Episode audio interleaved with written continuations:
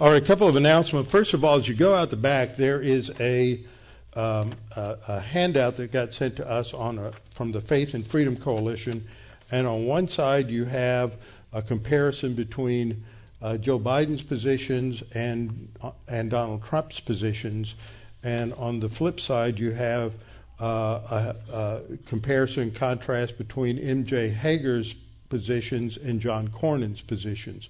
So whether you voted or not, it just go ahead and pick one up because they're informative. The other thing is, I won't be here Thursday night, but I want to encourage you to be here because uh, Scott Griffin's going to be here, and, and uh, he'll be teaching on a significant and relevant topic for this congregation. So it'll be good to be here. Make sure you're here because it's nice when you have a guest speaker. There I go again. Okay, up. Oh, so we're having sound troubles for those of you who are live streaming. We're having some some issues with the sound. Anyway. So Scott will be here on Thursday night, and so it's good to have a decent turnout when you have a, a guest speaker, and for the microphone to work, and the sound system to work, and the audio visual to work, and everything else. The other thing I want to talk about is um, a conversation I had on the phone yesterday. I talked with a um, extended a member of the extended congregation who lives in Portland and just outside of Portland, and he was telling me how bad it is. And I don't know how how bad you think it is, but multiply it by a factor of 10 or 20, and you might be close to reality. Uh, he told me that people who have put Trump signs on their yard or have put Trump signs on their car that they are getting uh, things posted on their front door telling them that it's good, you better have your insurance paid up because if Trump wins, we're going to burn your house down. So there's full scale intimidation by the Antifa crowd and they're not getting any pushback from most of the locals in Portland because they think, well, they've just got a lot of rage going on because they've been oppressed for so long. See, they bought into the critical race theory completely. They're all a bunch of neo Marxists. But they reject that. They say, no, no, no, we're not Marxists. We're progressive. Well, that's the same thing, and leftists. So they, they don't know what it is. They don't want to admit it. And the state education department, it, operates everything by the progressive, uh, or excuse me, the critical race theory book. Every decision, and his wife is on the local school board, and she's the only one that's not an idiot. And so she has to be very careful with the wisdom of Daniel in how she handles a lot of things because the first, the, the first thing a Democrat or a leftist or a progressive does is to call you something. And what do they call you? They call you racist. That's their go to.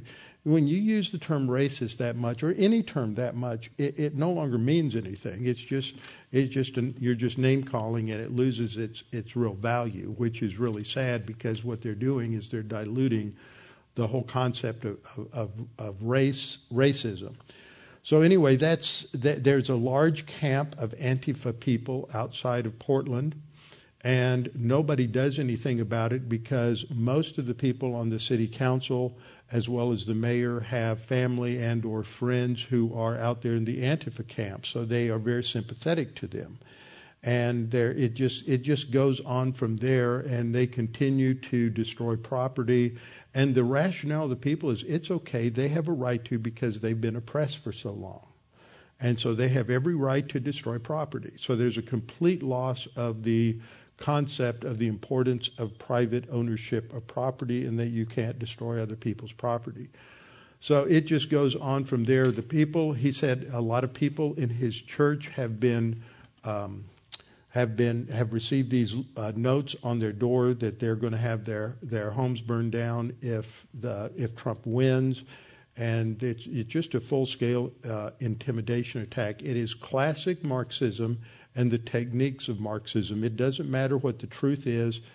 And as if any of you have ever studied what happened in Russia or what happened in other countries that were taken over by Marxists, the first thing that happens is that the people who think they're going to get something out of the whole thing are just shut down. And they're put in the gulags. The intelligentsia, the leftist liberals, the professors, they're the first ones that are killed. That's what happened in Iran. That wasn't a Marxist takeover, but it was a, a Muslim takeover, and that's it operates on the same principles. When tyrants take over, the first thing they do is get rid of the intellectuals who argued for that their elevation to power would bring some sort of freedom. And they get rid of them, and they get rid, of course, of the pastors. They get rid of of uh, any religious leaders, anybody in the community that's considered a leader. They're the first ones uh, that go to the uh, prison camps. They're the first ones that are executed. So this is going on. If that's what's going on in Portland, it's going on in Seattle. It's going on in Minneapolis. It's going on in many other places around the country. And so we need to pray for this country. The only thing that's going to turn it around is going to be the truth of God's word. And and um, I know of one or two individuals that went to Portland about 20 years ago because they have the largest uh, sort of teenage homelessness at, at, at, that point, and they went up there to work with these kids on the street and give them gospel and give them tracts, and didn't have much of a response. Incredible amount of drug addiction, and it is these lost souls that are there that have been there for for 20 years that are the ones who are glad to get paid to do something, and so they're getting paid to go riot and destroy things and things of that nature. So it's the, the, the powers that be that are really behind all of this are just as evil as they can be. And we need to be in prayer for the safety and security of this country. People who've come here from uh, countries where this has happened in the past are, really are blowing their horn. When I talk to Ukrainians who've moved here, they, their radar for socialism is so sensitive that uh, they can't believe that so much is going on and has been lost already in this country. How how far gone we are into socialism, and socialism just leads to further and further loss of personal freedom. The founding fathers understood why did they uh, why did they make such an issue out of taxation? Because they understood that how much money the citizen, individual citizen, gets to keep of his labor determines how many options of freedom that he has. And when you take away his finances through taxation, that limits his freedom and limits his options, and he's under the control of the government. And a lot of people in our country just don't understand those basic principles anymore related to government. So we need to pray for our country. We need to pray for the Christians who live in these areas, for those who are dealing with this level of intimidation, and that we will have leaders elected who understand the truth and who are willing to do what is necessary in order to shut down these rebellions, whatever that may, whatever that may be within the uh, framework of the, of the, of the law. So let's uh, let's begin with. Uh, we'll have a few moments of silent prayer for uh, confession of sin, if necessary, to make sure we're in right relationship with the Lord and with the Holy Spirit, and then I will open in prayer. Let's pray.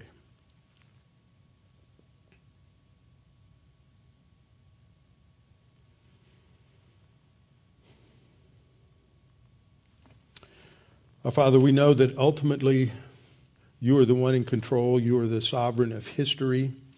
You are working things out according to your plan and your purpose. We don't know how close or how far we are from the return of our Lord at the rapture. We don't know what exactly you have in mind. We do know that there are times in history when there are civilizations that, because they have turned back to you, there has been a, a reverse, reversal of the deterioration and the decline we also know that that's not the normal pattern. But Father, we pray for your grace. We pray that you would extend your grace to this nation. We have so many uh, millions of believers here who are strong, who are profoundly involved in supporting churches, supporting missionaries, supporting the gospel ministry. And Father, we pray that you might extend grace to us that we may continue to proclaim the truth of your word, and we pray that they would find listening ears, those who uh, desire to have peace, they desire to be forgiven, they know that there's things terribly wrong in their lives and they are hopeless, and that the gospel alone provides hope, and only on the basis of the gospel and the truth of your word can there be a, a transformation of individuals. And that comes first. They have to be transformed and have their minds renewed by the truth of your word. And that doesn't happen quickly. And the result of that is that a nation eventually begins to turn that corner. But we've spent over a hundred years in this slide, and it's not going to reverse course overnight. So, Father, we pray for protection for our leaders, for our president. We pray for protection for those who are going to vote. We pray that you would just foil the plans of those who seek to disrupt the election, those who seek to cause trouble and havoc and riot and destruction of property afterwards. We pray that you would expose their evil and that you would open the eyes of so many people in this country to what is going on and why it is evil and why it is not what we want in this nation, and that they would reverse course. And above all, Father, we pray that you would give us opportunities to patiently and lovingly give the gospel, communicate truth to those with whom we come in contact, that they may have eternal life and come to know uh, you and come to uh, grow spiritually and have stability in their lives from the Word of God that is in their souls. And we pray these things in Christ's name. Amen. All right, open your Bibles with me to Psalm 30. Psalm 30, and we are going to continue talking about the very beginning of uh, verse 4 as we have for the last uh, three or four lessons. We are looking at God's standards for beauty. And the reason we are looking at that, that beauty is a biblical standard, is that when we talk about music, we talk about singing to the Lord. I, that this involves the concept of beauty, and we have to ask the question, one that is not often asked, not well answered by many people. Uh, what is beauty? And so we have looked at this for uh, for several weeks. And when we have a command to sing praise to the Lord, as we have in uh, Psalm 30, verse 4, we have to ask certain questions like, how do we do that? How do we sing praise to the Lord? Singing involves words. Where do they come from? Who writes the words? What quality should the words have? And one of the things that we should note is that when you look at the poetry of Psalms, actually, when you look at all the literature of the Bible, people who are objective recognize this is the best literature in history in the world. That the words of the Psalms, the, the poetry of the Psalms, is is super, superior to anything. It is exquisite, and it sets a standard that we should that we should strive to emulate in the words that we sing, in the hymns that we sing, in the songs that we sing. Also, we have to ask, well, where does the music come from? Who writes the music? Who composes the music? What is the difference between good music and bad music? What are the standards? How do we approach that? So, uh, this is what we're exploring. This is what I've been talking about. Now, in this slide, it helps us understand something about one of the critical issues in this, and that is from whence does music come? And the second question is is music neutral? Is music unaffected by the fall? And so on one side here, we have God as the creator, and the vertical barrier there is the distinction between the creator God and his creation. God is infinite. He is an infinite personal God. He is omniscient. He knows all that is knowable. He is omnipotent, which means he has all power to do whatever he wills. And he is omnipresent. Is beyond anything that we can possibly imagine. But the universe itself and everything within the universe is finite. There is an edge to the universe. It just doesn't go on and on and on forever. It has an, an end. And so, in this finite universe, God created a number of things. He creates matter and energy. It doesn't just, it's not self existent matter and energy have a source, and God creates matter and energy. And on the first day, after the Genesis 1 1, God created the heavens and the earth and all that is in them. And then the next picture we see is of the Holy Spirit uh, brooding upon the deep, the, the, the, waters, the turbulent, chaotic waters of, of creation, because there has been something negative that has happened. And I believe that the fall of Satan occurs between Genesis 1 1 and 1 2 didn't take a lot of time, but it's the earth has been judged, and then God the Holy Spirit begins to renovate it. And the first thing he does is he creates light and separates light from darkness. And then as the days progress, on the third day he creates vegetation before he has created the solar body. So you have light in a form prior to the fourth day. The fourth day, he creates the sun and the moon and the stars also. The, way it's written, it's like, well, the stars, that's just an afterthought. He creates the greater light to rule the day and the lesser light to rule the night, and then, and the stars also. Yeah, he did that too. So what we see here is that the focal point is geocentric. It's on the earth. And the, there's, there's this light that is not associated with specific light bodies that's created on the first day. Then there's vegetation on the third day, and then on the fourth day he creates he creates the sun, the moon, and the and the stars, and then he begins to fill the earth with the animals on the sixth day and mankind, and he defines who man is. And so man is perfect and he's created in God's image and likeness in order to rule over the creation, not to rule over it in a destructive way, but to improve it, to develop it, to build it. God has given all the raw materials, all the natural resources on the earth, and it is man's God, man's job to learn about it, to explore it, and to develop it uh, under God's authority. Uh, God is the one who defines man's purpose to rule over the fish of the sea and the birds of the air and the beasts of the field and to rule over God's creation. God develops the social relationships in terms of the divine institutions of marriage and family, which leads to law and eventually to politics. All of these are under God's control initially and then there's the development of ethics and standards, and right and wrong is indicated from the very beginning in the Garden of Eden when God says you can eat from anything, but if you eat from the fruit of the tree of the knowledge of good and evil, you will die. There's a separation from God, but the physical death isn't first mentioned until the end of Genesis 3 when God says, And from dust you came, to dust you will return that immediate death was a spiritual death. They're alienated from the life of God, Ephesians 4:18, and that is the definition of spiritual death.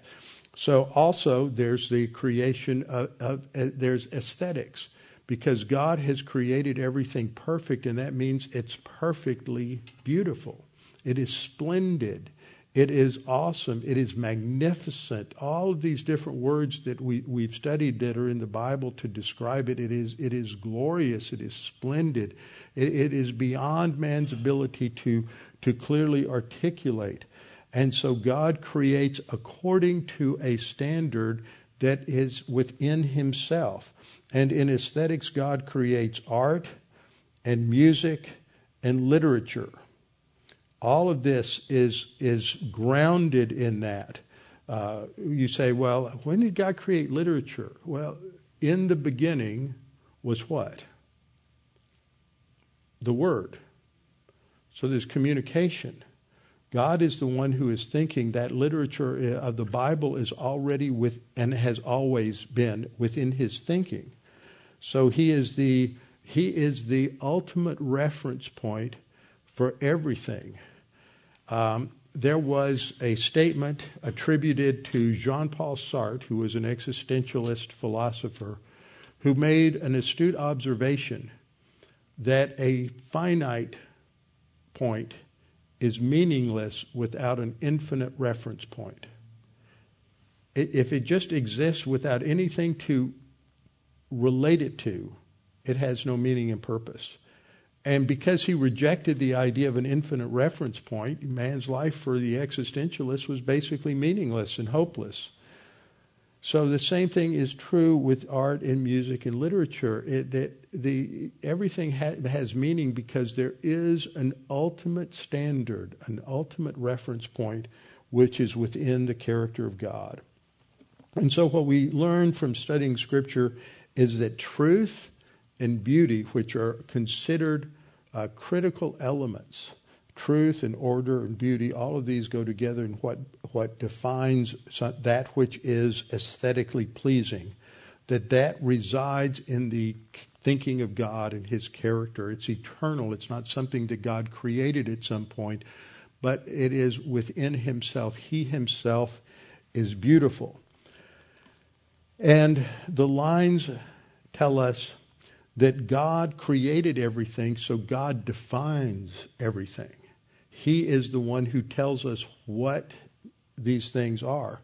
But because man is corrupt and sinful and he's fallen, he, he distorts things. He's not on the right wavelength. It's like when you're when you are driving in a big city like Houston and you turn on the radio and you're listening to the radio and, and everything is wonderful and you've got a clear signal, but you start driving out I 10 towards San Antonio and you get past Columbus, and all of a sudden, all you have is a lot of static. You're still getting a signal, but it's warped and it's messed up. And that's what's happened to man. He still gets a signal, but it's all confused. And because he's spiritually dead. And God is the one who's going to speak to that. But God is the one who speaks to every issue. He is the ultimate reference point. Now, when I talk about this issue, we talk about music and we talk about art and we talk about beauty. For many people, these things are culturally relative. Well, you know, the Greeks had their idea of beauty, the Romans had their idea of beauty, but the Asians, the Chinese had their idea of beauty, the Japanese had their idea of beauty, the the different tribes in Africa had their idea of beauty. So beauty is just relative.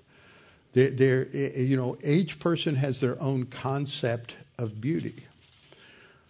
But let's develop that just a little bit. And what we learn is that, that each culture develops their belief systems, but they are built off of their different views that's ultimately grounded in their rebellion against God. They are making up their own values. They rejected God's value. They're spiritually dead, and now they're making up their own truth. They're making up their own values. They're making up their own ideas apart from God. And this is what I mean when I talk about culture that things are culturally relative, but that doesn't mean there's no divine archetype. They are culturally relative. So when we talk about the word culture, there's a popular meaning, and that is that the idea that the quality in a person or society that arises from a concern for what is regarded as excellent in the arts and letters and manners and scholarly pursuits and literature and drama, music, all of that. And people think of culture, and that's that's really in one sense high culture. You know, you go to the opera Incidentally, operas were not originally written for the people who were well trained and university trained and and the elites of society. They were written to entertain the common people. What's happened in the 20th century is you get this perversion that creates a distinction in music between uh, that which was which is considered classical and that which is popular, but that's a 20th century creation. That's that is not the way it's been uh, historically. But it creates this idea that there's this oh this is sort of an elitist idea. You have to have a special education and everything and money to enjoy and all of these other things. And we think of culture in that sense. But but there's another meaning to the word culture. And that is that, that any group of people have a set of beliefs and behaviors which characterize that group. Whether it is a small group like your family, you have a family culture. Even if it's just you and your wife, you have a culture in that home, a way in which you do something, beliefs and behaviors, things that are acceptable, things that are not acceptable. And so you have that as a sort of a microculture. And then that, as you get into larger groups, you may have uh, teams.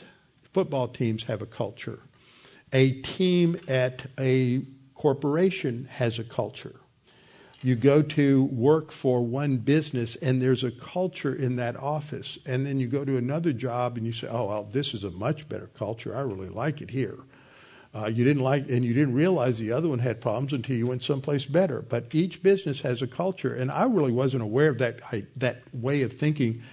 But in my, I guess it was the second church I pastored up in uh, uh up in Irving, up up in near Dallas that one one of the leaders in the church this was his job that he was a real entrepreneur type of guy and he went into businesses and he would do a complete workup on the culture in the business and identify what its strengths and weaknesses were so that they could uh, improve the culture in the business so that they could become uh, more productive and consequently more successful. So you have cultures. You also have subcultures within a country that can relate to geography, they can re- relate to ethnicity. So you can have cultures like uh, Pastor Young is here. He's very familiar with the Korean culture. And the non Christian Korean culture is going to be different from the Christian Korean culture. And the Christian Korean culture is going to be different from an American uh, Christ- Christian culture in, in some significant ways. And that I'm not saying that it's one's better, one's worse. They're, they're just they're just different. You have uh, within the black community. When I used to work with WHW, uh, they were mostly missionary Baptists. There were some others that were there, and they had a certain kind of culture within their churches. But the, one one of the men there that uh, I became friends with over time uh, told me about his wife's family, and they went to uh, Baptist churches that had a completely different culture than the ones that most of these men had. And so, even within a, an ethnic group, you have different cultures. You have, in the black community, you have AME churches, African Methodist Episcopal churches. They'll have a different culture than a primitive Baptist, or excuse me, a missionary Baptist church. And they might have different cultures than a than a black Presbyterian church. And the same thing is true in uh, among um, Caucasian churches. You go over to uh, Memorial Drive Presbyterian Church, and they're going to have a different culture. They'll have different beliefs and they have different behaviors that are in relation to those beliefs. And so you have you have these microcultures, these subcultures, and then you have some. Uh, we talk about a broader culture, such as the American culture or English culture, but but these terms include so many different subcultures. Now it's hard to really say there is an American culture. Or there is a British culture or French culture because there have been so many uh, things that have that have changed. And so, what what identifies these cultural groups are certain beliefs and behaviors that characterize them. And so these beliefs influence the values what's right, what's wrong, what's good, what's bad. They influence the values, they influence the priorities, the actions of a group of people. And in this sense, this is important, what the Bible speaks of as worldliness is really a word that describes whatever the culture is around you that isn't based on the Bible. The beliefs and the behaviors that are not based on biblical truth. And and so when when we get in this, this situation like we're in now, and you have these r- racial, ethnic, all this divisiveness and everything, I I don't care. You can have somebody over here that, that is Caucasian, that's in, has certain values that they've picked up from, from their subculture that may or may not have any relationship to the Bible. You have over here a Hispanic culture, and they have different uh, values, different traditions, things things of that nature. And over here, you have uh, the same thing with the black culture. You may have an Indian Christian community that is probably going to be more Pentecostal, charismatic. But, uh, but up here, you have biblical truth. And the closer that these groups get to biblical truth, like going up the sides of a, of a triangle, the closer they're going to get to one another. But when they're further apart, then you're going to have, have more problems. And so you do have cultures that develop their own standards of you can go to Africa, you can go to a tribal society, a primitive African tribe, and you will see certain uh, artwork. But it's reflective of their animism, their spiritism, their other re- religious beliefs, and it is not reflective of thinking through the presuppositions of Scripture in terms of identifying that which is, is beautiful in terms of an absolute.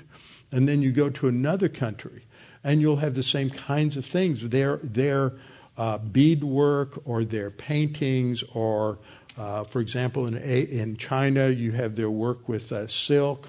Uh, this, this takes a different slant. Because, but it's all influenced by the presuppositions of their beliefs, and because beliefs always drive behavior. But once you get into the influence of the truth, for example, let me back up. You have in Africa, in Africa, let's go back 2,000 years, roughly the time of Christ. In Africa, you have different nations, you have tribes, you have all these, all these primitive groups that are animistic, spiritistic, idolatrous. They have no idea of the truth. And they have matriarchal societies and they have uh, different kinds of, of cultures, beliefs, and, di- and it produces a different kind of music and art and all of these other things. And then in, in Europe, you have pagan cultures there the Goths, the Visigoths, you have the Romans, you have the Greeks, you have uh, those who are living up in the area of Scandinavia, you have the Angles uh, and the Celts. You had Celts that migrated from east to west across across Europe, and one group stayed back in Asia Minor, and they became known as the Galatians, GLT and KLT. The soft guttural g goes to a hard guttural k, and it goes from uh, GLT to KLT. KLT, you put add the vowels, and it's Celt. So the Galatians were Celtic. And you had Celtic migrations that went to a place that later became known as Gaul. What are the consonants? G L. The, what are the first two consonants in Galatians? G L. So just a spin off there, and another group goes over to uh, to Britain, and some end up in Ireland and in, in Scandinavia, and they're split into different factions and whatever but they are they're primitive. They practice all sorts of uh, just like those in Africa. They're practicing animism and spiritism and all of these other things. But something happens in both places that changes things. Remember, there's an Ethiopian eunuch that gets saved through the ministry of Philip in I think it's around Acts chapter six or seven. And so he takes the gospel down and, and it begins to take root in Africa. You have others that went to Libya and Cyrene because they were, they were there at the day of Pentecost in Jerusalem. And before the Islamic expansion, you had a very vibrant, strong Christian church in North Africa. You had the gospel that penetrated Western Europe through Romans, and, it, and it's taken very, very early to Britain. It's taken to France. It's taken to eventually to the Scandinavian countries and to the Germanic tribes. And it takes hundreds of years for the Word of God to expand and for people to get into it and think about, well, how does this impact our understanding of law? How does it impact our understanding of rulership and kingship? And how does it influence the way we have families and the way we have marriages? And so this is the progress that occurs over time in Western Europe, so that Western Europe is completely transformed from primitive animistic uh, idolatry to to bi- biblical Christianity. And of course, it really flowers after the Protestant Reformation, which is 1517. This is 1500 years after Christ. And so, and, and then after the Protestant Reformation, what happens is they begin to think about, well, how does the Word of God affect our understanding of music and lyrics? And it, it, it develops. And so what we think of as the high water mark of hymnody from the time of Isaac Watts into the middle to late 19th century, and especially among the English people, there is the development of music on the basis of a Judeo Christian worldview. And that's where it comes from. And so, this idea today that you have that, well, that's just white people imposing their European values on us, it, it totally ignores and denies the reality of history. That what made Western Europe different from every place else, every place else is idolatrous, animistic, pantheistic, uh, polytheistic, but what transformed Europe and made it on the on the good side, the positive stuff. Because remember, because everybody sinners, there's no culture that's ever going to be perfect. It's always going to have a lot of people that are unbelievers and they're corrupt and they're sinful and they're evil and all of this stuff. You never cleanse it of all of that. But there are those who are believers, and there was a large percentage that were believers, and they're impacting at a high level. And so when you hear people say, we're against Western civilization, what they're, that's code. We hate Christianity. Because when you look at these various different movements that are talking about the fact that well, what we need to do is we need to get to, rid of the Western European concept of the nuclear family. Where did that concept of the nuclear family come? It didn't come from the historic, the historic um, pagans of Europe. It came from the Bible as it was introduced to them. Where did they get their concepts of law? Now, there were concepts of law in Greece, and there were concepts of law in, in, in Rome, but what transforms it into concepts of real freedom is the impact of the Mosaic Law. That's why when you go to the Supreme Court building in Washington, D.C., and you look up at the top, at the top and the front, you have Moses holding the Ten Commandments. Even though they kicked the Ten Commandments out of the inside of courtrooms, they, they can't get rid of it without blowing up the Supreme Court building. It's a visual representation that this country rep, recognized at one time that ultimately law to provide freedom has to be traced back to the Mosaic Law. And so that's the issue in culture. And so when you hear people say, well, you like your music and I like my music, they're culturally ignorant. Everybody has tastes that are formed by different influences, but part of sanctification is it's going to change our tastes when, in relation to clothing, in relation to art, in relation to music, because as we become more uh, more connected to God's reality, it changes our perception. Uh, all ultimately all sin and all rebellion is to designed as Romans 1:18 says to suppress the truth in unrighteousness. And when you're truth suppressing, you're divorced from the truth. You're divorced from reality. You're living in a fantasy world. But the more you get connected with reality, the more that is going to change your values, your tastes, all of these things uh, will be will be transformed.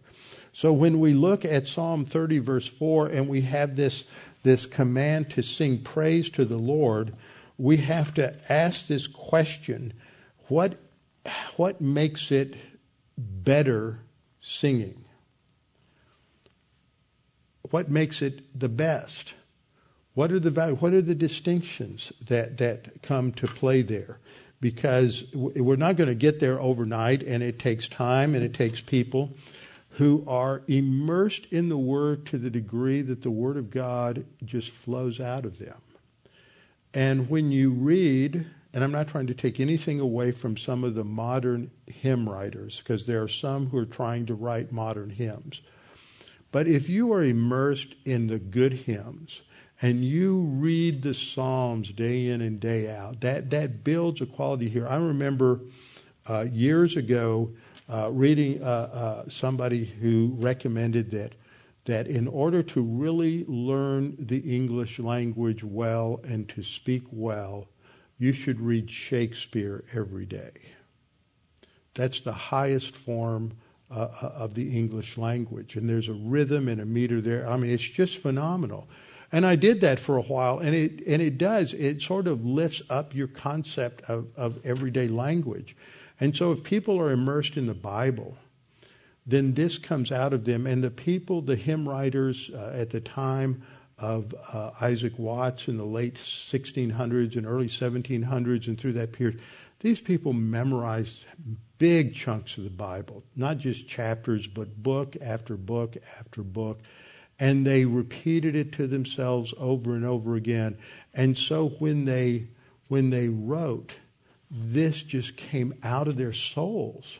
But if you have an evangelical culture that is shallow, where people are not enriched in their souls with the Word of God, that they don't spend, they may spend a lot of time in it, but they don't spend enough time in it. Not like they did, because we have too much entertainment that distracts us but what it, it transforms them. And so there's a depth to what on, on the best hymn. Now, not just because it's an old hymn doesn't mean it's good. There are a lot of old hymns that aren't very good and they're shallow and superficial because the people who wrote them were shallow and superficial. But when you take that, that the cream off the top, you have a level of depth of spirituality that is that is profound, and that's why we're still singing those hymns two, three, four, five. We even have one hymn in the hymnal that, that was written uh, seven or eight hundred years ago, a thousand years ago, that has staying power. But the, the, the choruses that are written today, because they're shallow, they're superficial, the only thing that's powerful about them for people is the uh, emotions that are, that are stirred by the music. That what happens is is that, that there's n- no staying power there because the words lack depth. They lack staying power. They're not, they're not the classic standards that will survive time. So singing is important. We're commanded again and again to sing to the Lord. We've gone over these verses in Psalm, I mean, Ephesians 5.18. Uh, the first result of being filled by means of the Spirit is speaking to one another in psalms and hymns and spiritual songs. We're communicating to each other when we are singing together because everybody should be thinking about the words. That's why I, have gotten so many positive comments from people about what I've been doing, taking time to do this year, and help us to think through what the words mean and explaining that on the, the hymns that we're singing. And so this is a result. Uh, also in Colossians 3:16, we're to let the word of Christ richly dwell within us. Let the scripture richly dwell within us.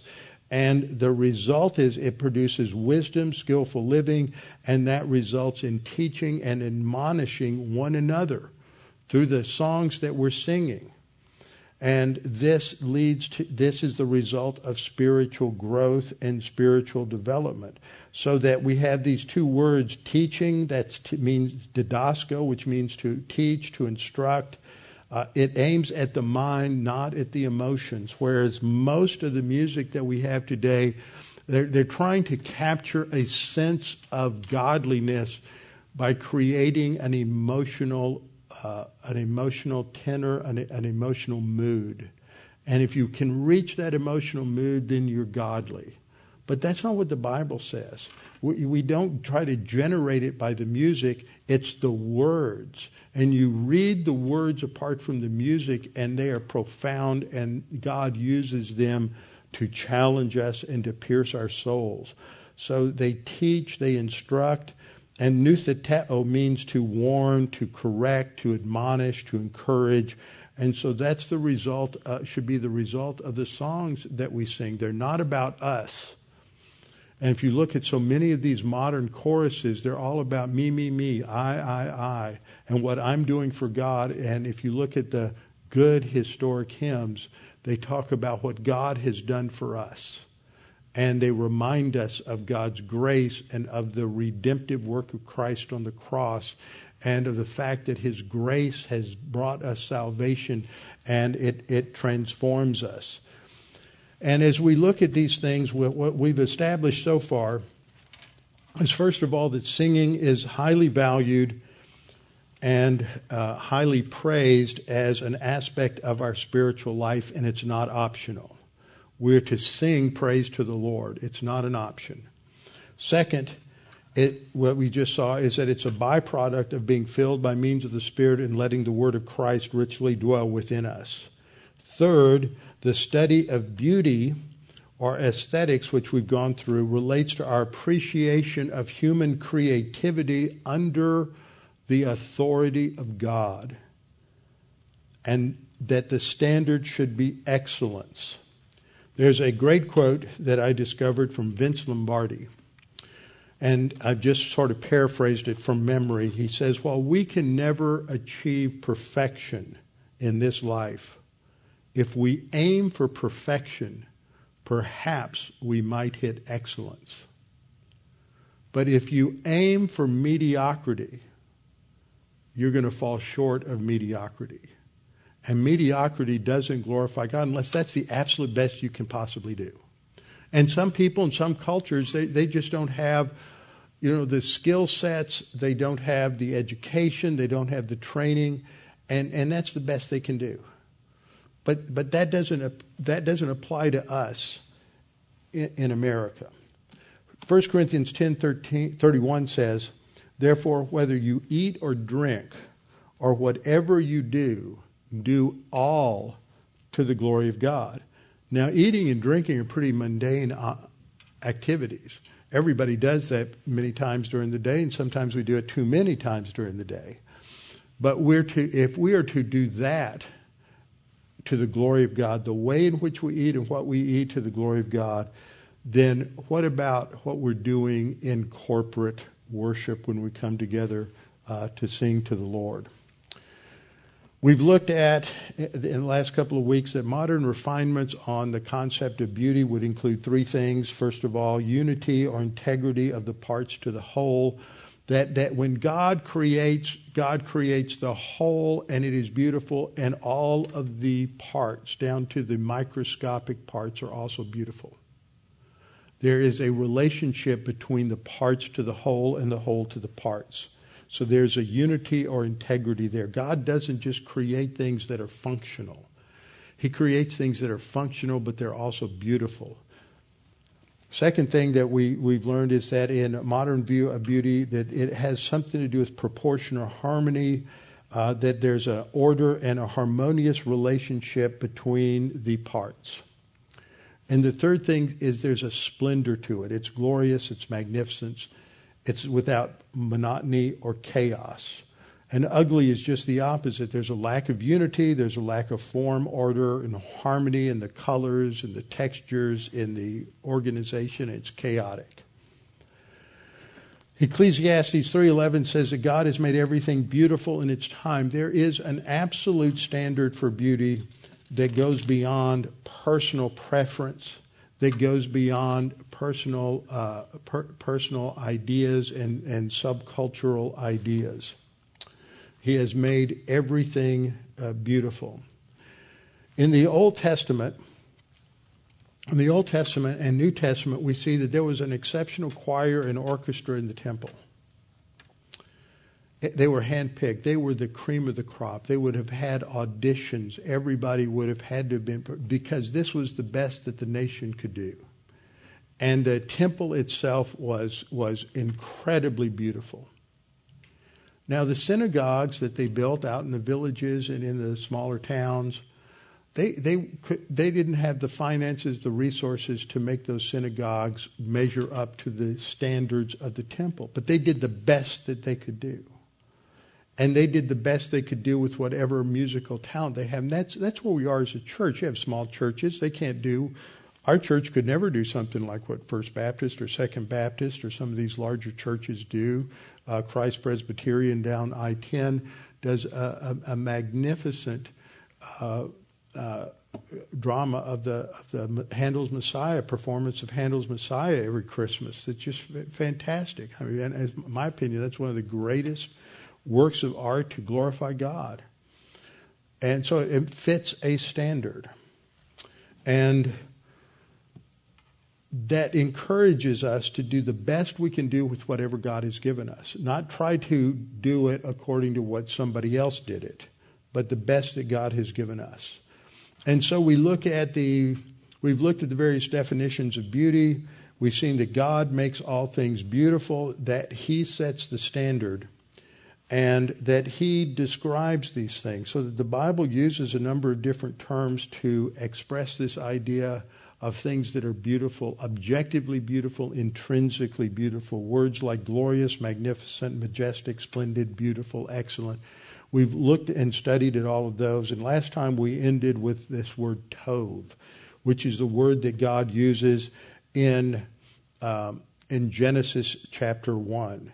And so we went through various other scriptures dealing with God's beauty, but I wanted to f- conclude with this study of tov. In, Genesis 1:31, we read, "Then God saw everything that He had made, and indeed it was very good." Now, at the beginning of each uh, day, God makes a statement, and He assesses His work. In verses 4, 10, 12, 18, 21, and 23, God says at the end of the day, and God looked and it was good. It fit a plan. He had a plan. It, it, it's, it's a blueprint. God, as it were, designed this blueprint and he broke it down into six stages. And each day I'm going to uh, build a different part. And at the end, he says it's according to plan. It is a word that has uh, many ideas related to it. And so you really have to look at the context. I just put some of these up on the screen. In the um, Word Study Old Testament Dictionary, uh, tov is defined as it has these this range of meaning: to be happy, to please, to be loved, to be favored, to seem good, to be acceptable, to endure, to be valuable, to do well, and to do right. Now that's a pretty disparate list of, of ways in which it can be translated. So you really have to look at the context. In the somewhat better lexicon, the Hebrew Aramaic lexicon of the Old Testament, it lists these definitions. It can mean merry, or pleasant, or desirable, or something that is in order, something that is usable, something that is qualitatively or intrinsically good, something that is efficient, something that is pleasing or beautiful, something that is someone who is friendly, someone who's kind, someone who has good character, good value, uh, someone who's brave, someone who's morally good. Uh, it could mean to please or to enjoy oneself. In the Dictionary of Classical Hebrew, which is a recent lexicon that has been published, it has the they list the concepts of good, virtuous, kind, happy, content, healthy, prosperous, plentiful, well-fed, and well-disposed. Look at that. Those three different dictionaries hardly overlap at all in terms of their list of English words to communicate the word range of that word tov. And so one of the concepts is this idea in Halot that mentions that something is in order, something has, it fits the plan, and it is according to God's design. So God has an archetype. What God is going to create is going to be the best. God's not doing slipshod work. And so God is going to create something that is perfect. So he has, a, it, this tells us he's got this external standard. Leland Ryken, who's done, whose actually background is a literature professor and has written quite a bit in different areas on the Psalms and on the Bible as literature, quite a few other things. And he writes about this word. He says it is also implied, that is the idea of beauty, that this is also implied by the fact that the sense of the term tov, denoting a thing that is excellent of its kind, rules out the possibility that the assessment regards the mere subjective response to creation by either the writer or God Himself. The use of Tov in this narrative suggests not just personal delight or pleasure, but an objective quality about creation itself, irrespective of any particular person's response. And God took delight in his handiwork. And so what we see is that God is the cosmic artist who creates the entire cosmos, the entire universe, so that the heavens declare the glory of God according to Psalm 19:1. And we've studied this idiom for the glory of God that that relates to the essence of God, that all of his attributes combined are, are glorious, they're splendiferous, they are beautiful. They, it made God beyond anything we can imagine and make him um, magnificent. And his artwork in the creation displays his artistic ability. And this is the same thought that is echoed in Romans 1 19 through 20, which we have also recognized. And so his, his work in creating animals and their colors and all of the variations, just watch some of these shows that they have on PBS related to animals, and you just see the most incredible things under the water, above the water. God has, you, know, you have this complexity, this variation that takes place, and it, it's not uh, simple or simplistic, but in some sense it is because that's what you see is that unity and diversity that you have in the Trinity itself. There's a unity of God and a diversity of God. Often we get into a situation where people think it's good music or it's good art if I like it. Well, that makes it totally subjective. But there are certain standards. First thing that we see in God's creation is that things are planned. They're orderly. They're thought through in every detail. So when we think about music, when we think about the words that we sing, it's not haphazard, it's not spontaneous. It is well thought out and well crafted and may take time to fine tune it. It is, second, it is technically excellent so that you look at the structure of the words, the organization of the words, the rhythm, the beat, the meter, the tone, the mood, all of these factors, and it is uh, uh, uh, it's technically excellent, and it has moral integrity. Moral integrity the, from the words, the concepts, the content that is expressed in the words of Scripture. Fourth, it is pers- purposeful. It's not just there randomly. It's not just something that's splattered out there like a Jackson Pollock painting. It is something that was designed with order, meaning, and purpose to fulfill a, a, a an intention. Uh, fifth, it displays both simplicity and complexity, which is what I was talking about a minute ago. God is simple, He is one, He is a unity. But God is complex, He exists as three persons. And he is the one and the many. That's a big philosophical concept that's been debated for years. Uh, it, that, that, that life is not a unity and it is uh, c- complex. And the ancient Greeks talked about things that are that are being versus that which is becoming and you have heraclitus and parmenides and they debated and that's been the debate down through the centuries but when you're not grounded in the unity and diversity of the triune God, then you can't resolve the tension between unity and diversity. In music, music has a resolution. It has resolution in, in the, the various phrases of the music, and it has resolution in the total work. It has proportionality, uh, which we see in uh, visual art as well, but we see that uh, por- proportionality. And so the, the chords are pleasing to the ear. And it has originality. All of this reflects, we derive from God's creation. Some of you may be familiar with a work a, of literature called A Wrinkle in Time, written by Madeleine L'Engle.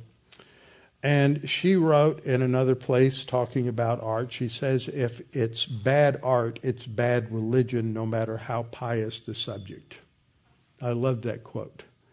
If it's bad art, if it's bad music, if it's bad lyrics, then it's bad religion, it's bad worship. It doesn't honor and glorify God.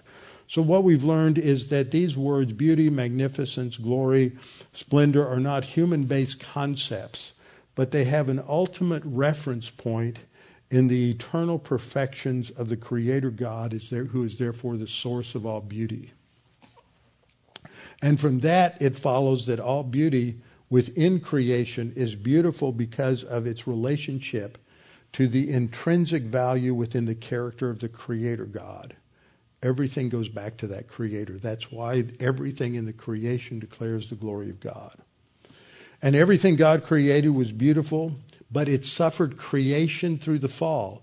So that music, which is in heaven before the fall of Satan, because in Ezekiel 28 it talks about his timbrels and its pipes. These are musical terms that, that once there's the fall and sin enters in, everything gets corrupted, including music, including visual arts, written art. Everything gets corrupted. Nothing is neutral anymore. So you can't say, well, well, this culture has this and it's okay, and that culture has that. That, that, that you can't get into this multiculturalism of, of postmodernism when you relate to these values it has to go back to the creator God, but everything's been corrupted by sin. So we have to constantly work against it to bring it into or, an order that glorifies God as best we can bring it to those particular standards. The result is that singing in the church and in the worship of the holy creator God should not reflect the standards of a fallen, corrupt human culture. Think about that. Every culture is corrupted by sin. Why do we turn to a corrupt worldly culture to seek our standards for the music that we sing in the worship of God's church, the bride of Christ? It should be different in church what you have that came out of the church growth movement is that they interviewed all kinds of people and said, "Why don't you go to church?" Well, they sing these songs and and we don't know them and they're it, it's it's antiquated music and we just feel uncomfortable and so we we don't like the singing in church. Okay, well we'll change the singing and we'll put some drums up front and get a little band with uh, guitars. And there's nothing wrong with guitars or with drums. It's the way they're used within the structure. And so we'll get it all together so that we sing just like the world sings outside the church. So you'll be comfortable. In other words, letting the unbeliever determine what the standards are for music and worship inside the walls of the church. So the church should not be a reflection. When somebody that's an unbeliever, that is a pure pagan, walks into the church and encounters the culture within the church, it should be different. It should be different because the culture inside the church has been shaped by the Word of God, and it should stand in contrast to the, to the external culture. So that's the start of Psalm 30, verse 4. Sing praise to the Lord, you saints of His. And the word translated saints is the Hebrew word hasid, where we get our word hasidic. And it has to do with those who are faithful. It comes from the root word chesed. Chesed means God's faithful, loyal. He is faithful and loyal to his covenant. So even though you have these, these definitions of pious ones or godly ones, if you look at the, the, the basic meaning of the word, it has to do with being faithful to God and his word. And so that's what, what David is addressing that, that the faithful believers to, that when God has intervened in their life, that we should sing praise, uh, praise to Him. And then that is parallel to the giving of thanks. Now, this word that's translated the giving of thanks is from the Hebrew word yada, which has as its root meaning confess or praise. And what I didn't learn until recently is there's no, it has come to mean thanks over time. But that wasn't the core semantic meaning of this word. There, in biblical Hebrew, originally, originally, there's no concept of thanks. It is a concept of confessing what God has done. That's what praise is. It's admitting and acknowledging what God has done in our life. And what does that give rise to? It gives rise to gratitude. And so that's why the word comes to mean gratitude. And so, for those of you who've been to Israel, and most of you here have been to Israel, that um, when you learn, one of the first things you learn is what? Good morning, Boker Tov. And then you learn how to say thank you. And the word is todah. This is a form of yada, todah. And it is, is thank you. You say thank you very much. It's todah ma'od. So this here, this is what you have here, is you have confession, praise, and the giving giving of thanks. So next time we're going to come back and we'll just briefly review the first four verses and then we'll get down to the fifth verse, which is really the heart of this, this psalm. And you look at that fifth verse, um, I'm, in Job. I thought I'd open it to Psalms. When you look at that fifth verse, his anger's but for a moment, his favor is for life. Weeping may endure for a night, but joy comes in the morning. Now, that's really been smoothed out into beautiful poetry in English.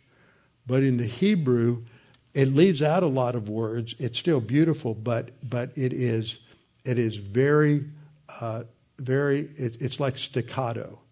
It, it leaves out a, a, lot of different words, and so I'll show you what that is. And it really, by doing it that way, it drives the point home, the point of that verse home even more. So that's kind of the high mark in Psalm 30. So we'll come back and look at that next time. Father, thank you for this opportunity uh, to focus on beauty, focus on the fact that you are the one who sets the standards, that you have created beauty, uh, uh, the beauty in the creation is a reflection of the beauty that is in your essential nature.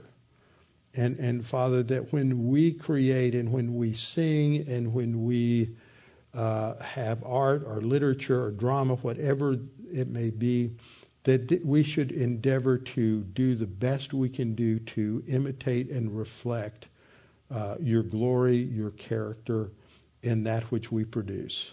Father, we pray that you would help us to understand uh, these things and above all the message of this particular verse that when you have intervened and provided for us and we are to be respond in praise and gratitude and the singing of hymns that glorify you and express that praise. In Christ's name amen